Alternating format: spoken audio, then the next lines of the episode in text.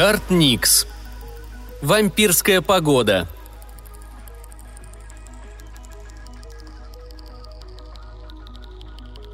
«Эймос, будь дома к пяти», — сказала мать. «По дороге я встретила Теодора, и он сказал, что погода будет вампирская». Кивнув, Эймос потрогал висевшее на шее ожерелье из крестов. Одиннадцать посеребренных железных крестиков болтались на кожаном шнурке на расстоянии шириной в два пальца. Двоюродный дед рассказывал, что прежде кресты носили только спереди, пока вампиры не научились кусать людей за загривок, как собаки-крыс. Эймос снял с вешалки шляпу из плотного черного фетра, отороченную серебряной нитью. Бросив взгляд на пальто, он решил, что для него еще слишком тепло. Пусть Теодор и сказал, что ожидается влажный туман. Теодор никогда не ошибался. «Не забудь пальто и наручи!» Словно прочитав мысли сына, крикнула с кухни мать. Тяжело вздохнув, Эймос натянул на запястье крепкие кожаные наручи, затянув ремешки зубами, и надел пальто. Оно было куда тяжелее, чем на вид. В воротник и манжеты были вшиты серебряные доллары. Зимой пальто было в самый раз, а вот в любое другое время года таскать на себе такой груз шерсти и серебра было не в моготу. Эймос никогда не видел вампиров, но твердо знал, что они существуют. Его отец едва спасся от одного еще до того, как Эймос появился на свет – у старого Франца, двоюродного деда, вся ладонь была в уродливых белых шрамах. Пытаясь спасти от вампира свою первую жену и старшую дочь, он в отчаянии плеснул в кровососа пригоршню горячего дегтя. Церковный пастор частенько напоминал об опасности вампиров, ставя их в один ряд с телевидением, интернетом и запрещенными книгами. За исключением вампиров, все вышеназванные источники духовного разложения весьма интересовали Эймоса, но прикоснуться к ним он даже не мечтал – Через год он закончит школу, но жизнь его вряд ли изменится. Ему придется еще больше помогать отцу на лесопилке, а затем строить собственный дом и жениться. Эймос тешил себя надеждой, что его жена будет из другой общины единоверцев. Полдесятка знакомых девочек, с которыми он рос, не слишком ему нравились. Как бы то ни было, жену ему будут выбирать родители, предварительно посоветовавшись с пастором и церковным старостой. Не успел Эймос выйти на крыльцо, как ему стало жарко – Взглянув в направление гор, он увидел, что надвигается огромное белое облако. Как всегда, Теодор оказался прав. Не пройдет и часа, как на деревню опустится туман. Часа было вполне достаточно, чтобы управиться с делами. Эймос зашагал по дороге, поприветствовав по пути молодого Франца, который чинил кровлю на крыше отцовского дома. «За почтой идешь?» Прекратив стучать молотком, спросил молодой Франц, даже не вынимая гвоздей изо рта. «Да, брат», — ответил Эймос. Куда еще он мог идти? Походы за почтой были его каждодневной обязанностью. «Поспеши, чтобы вернуться до тумана», – предупредил молодой Франц. «Теодор сказал, что погода будет вампирская», – закончил за него Эймос и тут же об этом пожалел. Молодой Франц умолк и, вынув гвозди изо рта, вновь принялся за работу. «Прости, брат!» – выпалил Эймос. «Я был невежлив!» Молодой Франц, который был в два раза старше Эймоса и в два раза крупнее и мускулистее, взглянул на него свысока и кивнул – «Следи за языком, Эймос! Будешь дерзить, я прогоню тебя розгами отсюда до самой церкви у всех на виду!» «Понимаю, прости меня, брат!» Вновь извинился Эймос, опустив голову и потупив взгляд. О чем он думал, перебивая самого сильного и вспыльчивого брата во всей деревне? «Ступай, куда шел!» – сказал молодой Франц, не сводя глаз с Эймоса. Подобрав гвозди, он опять сунул их в рот. Каждый второй гвоздь был посеребрен, чтобы вампиры не могли проникнуть в дом через крышу. Дымовые трубы домов тоже были покрыты посеребренной сталью. С облегчением кивнув, Эймос быстрым шагом продолжил путь. Туман надвигался, опоясывая горную гряду и устремляясь к деревне, чтобы, как обычно, встретиться там с медленно ползущей со склонов дымкой. Эймусу нравилось быть посыльным. Почтовый ящик служил для общины вратами во внешний мир, пусть и представлял собой всего лишь приделанный к шесту старый топливный бак в 20 футах от второстепенной горной дороги – Порой мимо Эймоса проезжали машины. Невероятно стремительные по сравнению с гужевыми повозками, на которых он раз в месяц ездил в Новый Хорошет, навещать двоюродных братьев и сестер. Однажды перед ним остановился автобус, из которого высыпала толпа детей, чтобы его сфотографировать. Убегая от них и одновременно прикрывая лицо, Эймос едва не растерял все письма. Подойдя ближе, Эймос заметил, что флажок на ящике поднят, и обрадовался – значит, ему не придется скрываться до прибытия почтового фургона. Иногда почту развозили женщины, а Эймусу не разрешалось встречаться и уж тем более разговаривать с незнакомыми женщинами. Поспешив к ящику, он осторожно открыл замок, подвешенным к ремешку часов ключом. Ключ он носил с гордостью, как знак того, что, не будучи еще настоящим мужчиной, уже не был мальчиком. Внутри оказался сельскохозяйственный каталог от старой фирмы, гарантировавший, что в их семенах нет никакой дьявольщины, и два пухлых желтых конверта. Эймос сразу понял, что это письма из других разбросанных по свету общин. Они всегда пользовались одними и теми же конвертами. Весьма вероятно, что эти два вернулись к ним, предварительно побывав в доброй дюжине мест.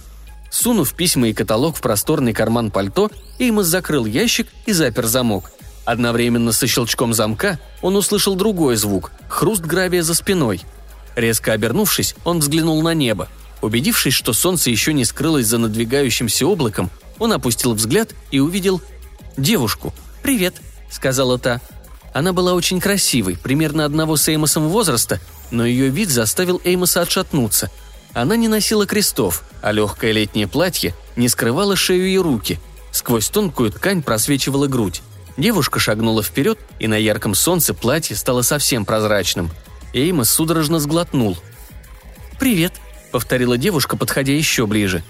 Эймос сложил руки крестом. «Отойди!» — крикнул он. «Не знаю, как ты терпишь солнце, вампир, но тебе меня не взять. Моя вера сильна». Поморщившись, девушка остановилась. «Никакой я не вампир», — сказала она. «У меня прививка есть, как у всех нормальных людей. Вот». Повернув руку, она показала татуировку на внутренней стороне локтя. Птицу в квадрате в окружении непонятного кода из цифр и букв. «Чертовщина эти твои при...» – запнулся Эймос. «Прилипки. Нормальные люди для защиты от вампиров носят крест». «Этой ерундой уже лет двадцать никто не занимается», – ответила девушка. «Ладно, предположим, что я вампир. Почему же мне не вредит солнце?» Эймос помотал головой, не находясь, что ответить. Девушка преградила ему дорогу, и пусть она не была вампиром, она была девушкой, к тому же незнакомой. Ему нельзя было ни смотреть на нее, ни разговаривать с ней, но удержаться он не мог. «Крестов я тоже не боюсь», — продолжила девушка. Сделав еще три шага к Эймусу, она длинными изящными пальцами игриво перебрала кресты на его шее. У Эймоса захватило дух. Он судорожно принялся вспоминать молитвы об успокоении похоти и греховных мыслей, но на ум ничего не приходило — он метнулся обратно к деревне, но смех незнакомки заставил его остановиться и оглянуться. «Что смешного?» Девушка прекратила смеяться и улыбнулась. «Не привыкла, чтобы мужчины от меня бегали». Эймос выпрямил спину. Значит, она приняла его за взрослого. Что бы на это сказали деревенские девчонки? «Как тебя зовут?» – спросила девушка. «Я Танжерина». «Эймос», – нерешительно ответил парень. «Меня зовут Эймос», за спиной Танжерины продолжал спускаться густой влажный туман. «Приятно познакомиться, Эймос. Ты из той горной деревни?» Эймос кивнул. «Мы недавно сюда переехали. Живем чуть дальше по дороге», — сказала Танжерина. «Мой папа работает в обсерватории». Эймос снова кивнул. Про обсерваторию он знал. С северной окраины деревни виднелся ее купол, находившийся на вершине соседней горы. «Тебе лучше поспешить домой, пока туман не закрыл солнце», — сказал он. Погода вампирская!» Танжерина не переставала улыбаться. Она улыбалась больше, чем все знакомые Эймоса вместе взятые. «Я же сказала, что у меня прививка. Вампиры мне не страшны. Слушай, а можно зайти к вам в гости?» Эймос отрицательно помотал головой. Он и представить не мог, какое наказание его ждет, если он приведет в дом полуодетую незнакомку, которая к тому же не носит крестов. «Дома скучно», — сказала Танжерина. Папа на работе, соседей нет, я почти все время провожу с бабушкой». Туман уже окутывал макушки деревьев на противоположной стороне дороги. Эймос наблюдал за ним, недоумевая, почему до сих пор не бежит домой. «А где твоя мать?» «Умерла. Очень давно». Эймос уже чувствовал запах тумана и мог буквально попробовать его на вкус. За белесым облаком могли прятаться вампиры, готовые в любой момент наброситься на него. Но он по-прежнему не двигался с места – «Я вернусь завтра», – произнес он и бросился бежать со всех ног, крикнув через плечо. «В это же время!» «До встречи!» – ответила Танжерина, помахав рукой. Ее облик так и застыл в памяти Эймоса. Неотразимая улыбка, сверкающие на солнце волосы и всколыхнувшаяся со взмахом руки грудь. На фоне молочно-белого тумана девушка производила совершенно сногсшибательное впечатление. Вернуться домой к пяти и даже к половине шестого Эймос не успел – он едва опередил основную массу тумана. Входная дверь была уже заперта и забаррикадирована, и ему пришлось стучаться с черного хода. Мать впустила его с порога, отвесив оплеуху, а отец, выйдя из ванной, наложил на него часовую эпитемию, к концу которой колени Эймоса заныли, а повторяемые им молитвы потеряли всякий смысл, будто были написаны на чужом, давно забытом им языке. Все это время он думал только о Танжерине, представлял ее облик, фантазировал о том, что может случиться при их следующей встрече – в конце концов, он принялся молиться усерднее и постарался сосредоточиться на тех бессмысленных словах, но так и не смог отвлечься от мыслей о голых руках, ногах и о том, как струились по плечам ее распущенные волосы. Спал Эймос очень плохо и еще до завтрака получил больше наказаний, чем за весь прошлый месяц. Даже отец, самым действенным наказанием считавший молитвы и эпитемьи, был вынужден взяться за ремень, в дело его он, впрочем, не пустил, ограничившись угрозами и поучениями о внимании и послушании.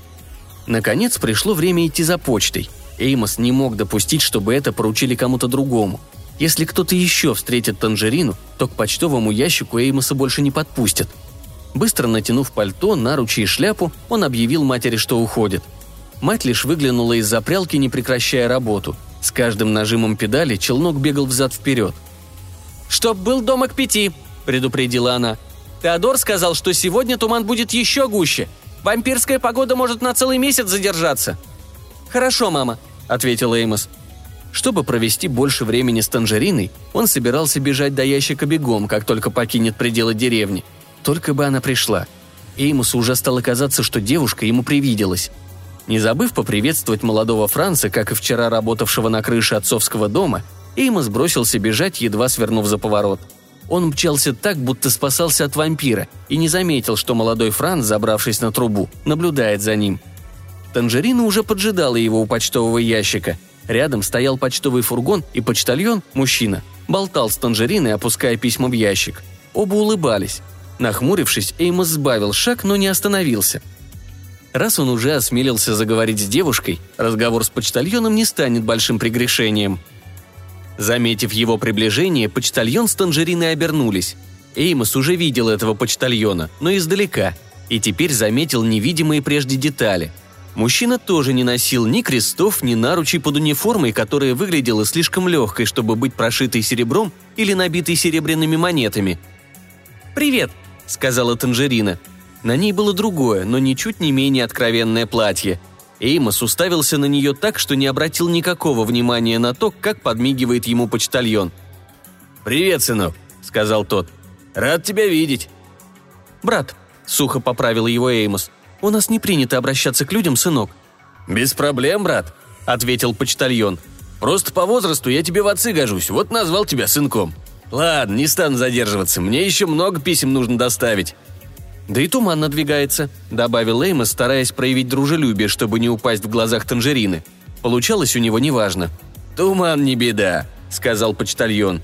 «Дорога свободная, я быстро из него выберусь». «Я имел в виду, что погода вампирская», — объяснил Эймос. «Вампирская погода?» – удивился мужчина. «Я не слышал этого выражения с тех пор, да, пожалуй, с тех пор, как сам был твоего возраста. Сомневаюсь, что в наших краях остались дикие вампиры. Питаться им нечем, так что они все давно передохли». «Жену и дочь моего двоюродного деда меньше восьми лет назад убили вампиры», – вспылил Эймос. «Но как?» Почтальон задумался и присмотрелся к Эймосу, заметив на нем ожерелье из крестов и наручи.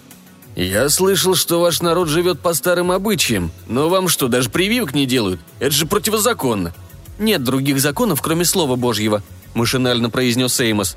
«Ну, мне пора», – уже без улыбки произнес почтальон.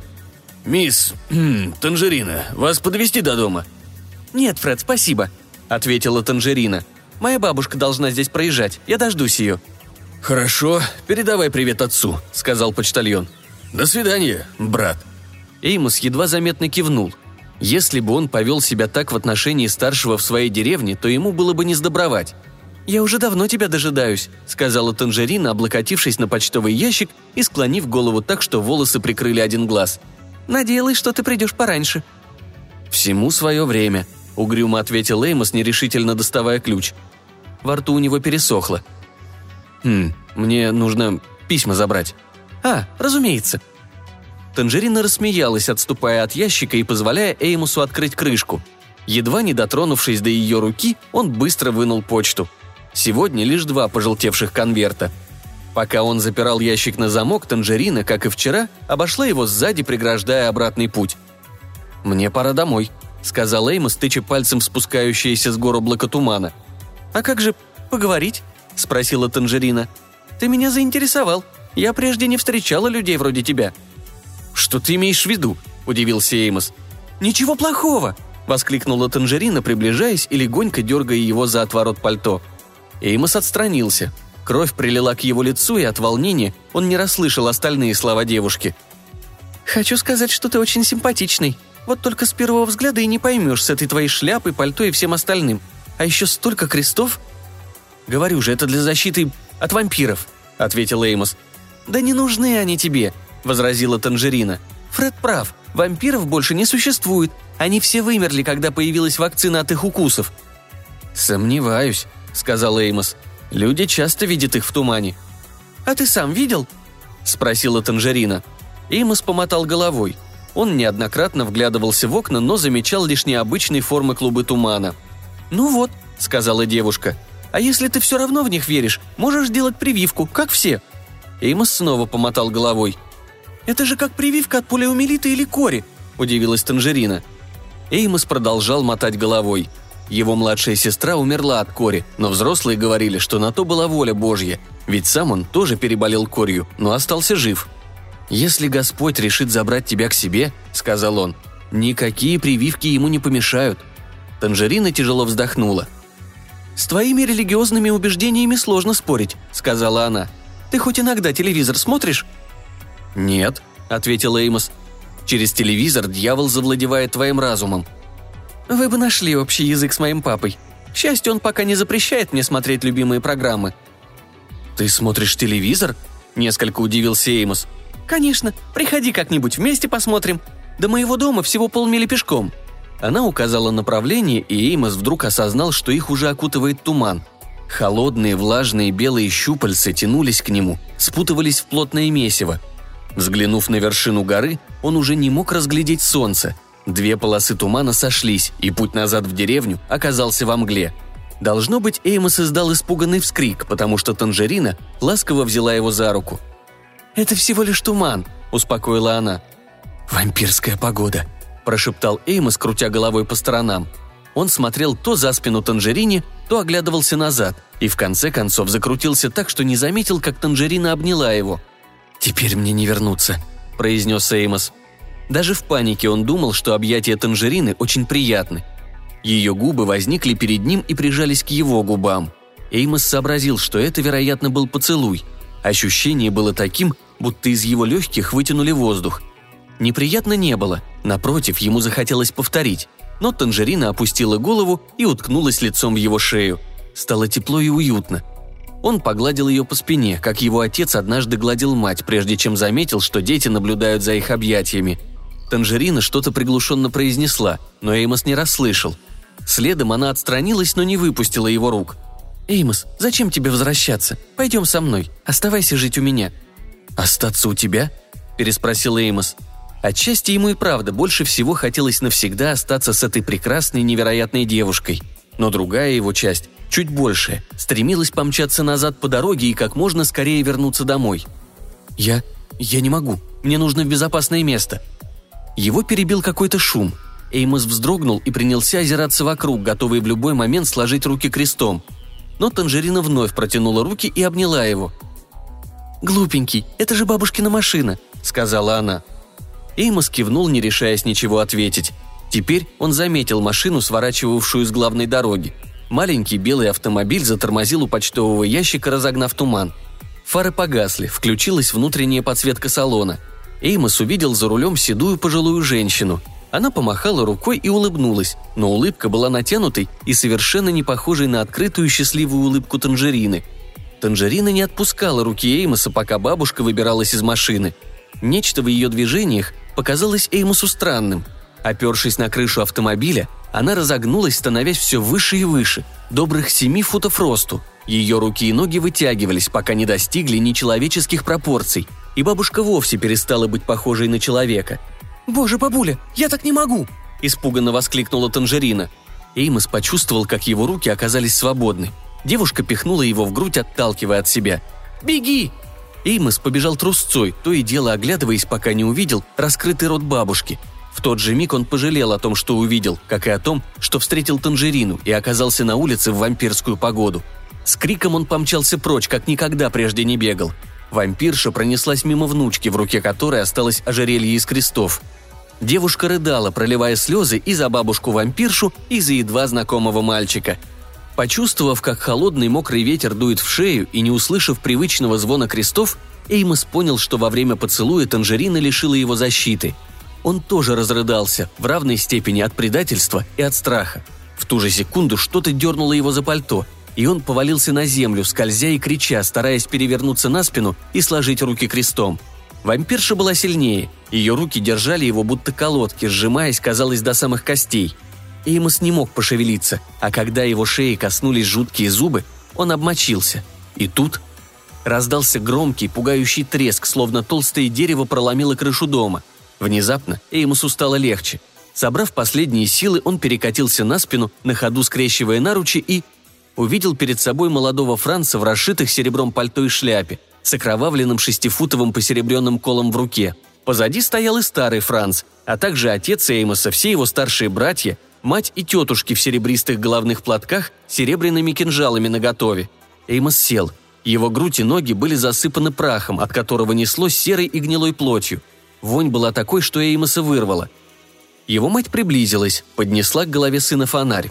Когда Эймос повернулся к ней, она запрокинула ему голову, чтобы посветить на шею – «Его укусили», – мрачно произнесла она, оглядываясь на мужа.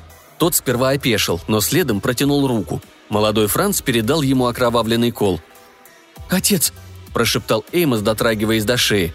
С ужасом он нащупал разверстые края двух ранок и тут же взглянул на пальцы, но увидел лишь крошечное пятнышко крови. «Да свершится воля Божья», – произнес отец. Его слова эхом повторила угрюмая толпа. Он занес кол над головой. Распластавшись на земле, Эймос зажмурился, но кол не пробил его сердце. Вместо этого он услышал крик. «Остановитесь! Бабушка! Остановитесь!» Вновь открыв глаза, он вытянул шею и пригляделся. Кричала Танжерина. Она без труда прорвалась сквозь толпу селян, которая тут же сомкнулась за ней, и склонилась над кучкой дымящейся плоти и пепла, которая была ее бабушкой. В левой руке девушка сжимала Эймосово ожерелье из крестов, а в правой держала какой-то маленький золотистый предмет – «Еще одна!» — сказала Матеймоса, занося кинжал. «Совсем юная. Ян, готовь кол!» «Нет!» — вскрикнул Эймос, вскакивая и хватая отца за ногу. «Она человек! Смотрите, у нее в руке кресты! Она не вампир!» Танжерина отвела взгляд от останков бабушки. Ее лицо было мокрым, но виной тому был не только туман. Ее губы дрожали, и слова с трудом срывались с языка. «Я... я вызвала полицию и позвонила папе. Не смейте убивать Эймоса! Не выпуская из рук кол, отец Эймоса оглядел девушку с головы до ног и, не сводя с нее глаз, обратился к жене. «У нее и правда кресты». Женщина фыркнула. «Не суй нос не в свое дело, чужачка. Моего сына покусал вампир, и мы должны поступить с ним как полагается». «А как же прививка?» – вспыхнула Танжерина. «Если сделать ее в течение 24 часов, ваш сын не заразится». «Мы не одобряем прививок», – парировала мать Эймоса и скомандовала мужу. «Немедли! «Нет!» – завопила Танжерина, бросаясь на Эймоса, чтобы защитить от кола Яна. Эймос обнял ее и снова зажмурился. «Ян, я сказала не медлить!» Эймос открыл глаза. Отец выглядел так, как в тот день, когда сломал свою любимую, служившую ему верой и правдой стамеску. «Оператор 911 все еще на связи!» Почти отчаявшись, воскликнула Танжерина. «Послушайте!» Она выставила вперед золотистый предмет, из которого доносился приглушенный голос – Ян долго смотрел на телефон. На мгновение Эймусу показалось, что отец выбросит его или растопчет. Но Ян протянул руку и с опаской взял аппарат двумя крепкими пальцами, как жука, которого собирался раздавить. Поднеся телефон на расстоянии примерно 6 дюймов от лица, он медленно, серьезным тоном произнес. «Говорит Ян Коргрим из Новой Рувбы. Укушенному вампиром мальчику нужна скорая помощь. Он будет у почтового ящика». Голос из трубки перебил его – «Нет, с вампиром уже разобрались», – поспешно ответил Ян. Он оглянулся на Танжерину, и в его голосе зазвучали нотки гнева. «Полагаю, это был вампир из старого рода, за которым не досмотрели». Оператор службы 911 сказал что-то еще, но Ян уже выронил телефон на землю и оставил его лежать. Посмотрев на мужа взглядом, который был острее ее серебряного кинжала, мать Эймоса развернулась и пошла прочь. Остальные селяне молча последовали за ней, высоко держа рассеивающий туман фонари. На случай новой угрозы колы и кинжалы никто не убирал. «Отец, я...» Ян поднял руку в предостерегающем жесте. «Эймос, нам больше не о чем говорить. Теперь ты чужак». «Отец, я не хочу...» Ян отвернулся и зашагал вверх по склону, туда, где тусклый свет фонарей обозначал путь домой. Танжерина сползла с Эймоса и поднялась на ноги. Эймос заметил, что девушка не может сдержать слез. «На самом деле, меня зовут не Танжерина», – всхлипнула она. «Я Джейн». Эймос пожал плечами. Зачем ему теперь это знать? Он вообще не хотел слышать никаких откровений. «И у меня есть парень». После этих слов Эймусу захотелось умереть на месте – Бабушка попросила меня найти кого-нибудь, чью кровь можно пить. Кого-то, кому не делали прививок. Ей надоело постоянно пить подогретую очищенную плазму. Она обещала, что не станет тебя убивать, но когда я увидела, как она превращается... Прости меня, Эймос, прости!» «Слезами горю не поможешь», — ответил Эймос. «Думаю, тебе лучше уйти». «Уйти? Нет, я отведу тебя к дороге и встречу скорую». «Не надо», — сказал Эймос, поднимаясь на колени и отталкивая Танжерину, то есть Джейн когда та попыталась помочь ему встать. «Я туда не пойду». «Что?» «Недалеко от вершины в ложбине есть холодное озеро», — сказал Эймус, пройдя несколько шагов и едва не врезавшись в дерево. «Там и днем, и ночью туманно. Отдохну там несколько дней, а потом...» «Ты же превратишься!» — воскликнула Джейн, таща его за руку обратно вниз. «Станешь вампиром!» «Стану», — согласился Эймос, мечтательно улыбнувшись. «Тогда я вернусь домой и Несмотря на кресты, серебро и прочую дребедень, я... «Ну уж нет», — решительно сказала Джейн. «Нет, вампиром быть ужасно. Бабушка... Бабушка ненавидела быть вампиром. Она не могла смотреть на солнце и на улицу выходила лишь в туманные дни. Ей всегда было холодно, очень холодно». «Холодно», — кивнул Эймос. Ему тоже было холодно. Холод пробирал его насквозь. Кому вообще нужно это солнце? «Я тебе помогу», — заявила Джейн. Ты поправишься и сможешь даже смотреть телевизор». Эймос тупо отстраненно посмотрел на нее. У него не было сил даже оплакать ту жизнь, которую он потерял. «Отведи меня к озеру», – прошептал он, спотыкаясь об еще одно дерево. Он почти ничего не видел и едва передвигал ноги. «Неужели после всего, что ты натворила, я слишком многого прошу?» «Нет», – ответила Джейн. «Хорошо, держись за меня». Эймос ухватился за ее горячую руку – настолько горячую, что он испугался обжечься. Джейн держала его твердо, пока он ковылял вперед, бормоча о том, как будет пить кровь девушек со странными именами вроде Хибзибы и Финанны, и как убьет какого-то молодого Франца. Он настолько увлекся своей летанией, что не заметил, как Джейн довела его до дороги и усадила на землю, прислонив спиной к почтовому ящику. «Что?» – простонал он, опускаясь. «Где мы?» «Отдохни немного», – успокоила его Джейн. «Совсем чуть-чуть». Она хотела погладить его по голове, но он отдернулся, и девушка едва вновь не разразилась рыданиями, увидев, что от прикосновения ее пальцев на лбу Эймоса остались красные полосы. Через несколько минут прибыла скорая в сопровождении двух полицейских машин. Быстро допросив Джейн, полицейские уехали в деревню. Медики дали Эймусу успокоительное и сделали укол антивампирина, после чего начали переливание плазмы – После короткого разговора с Джейн они дали успокоительное и ей и уложили девушку на носилки рядом с Эймосом. Лежа она наблюдала за бессознательным мальчиком, опутанным пальцами проникшего в машину скорой помощи тумана. Старший из медиков заглянул в кузов и глубоко вдохнул, прежде чем захлопнуть дверь. «Люблю горный туман», — довольно сказал он. «Нет ничего лучше вампирской погоды», —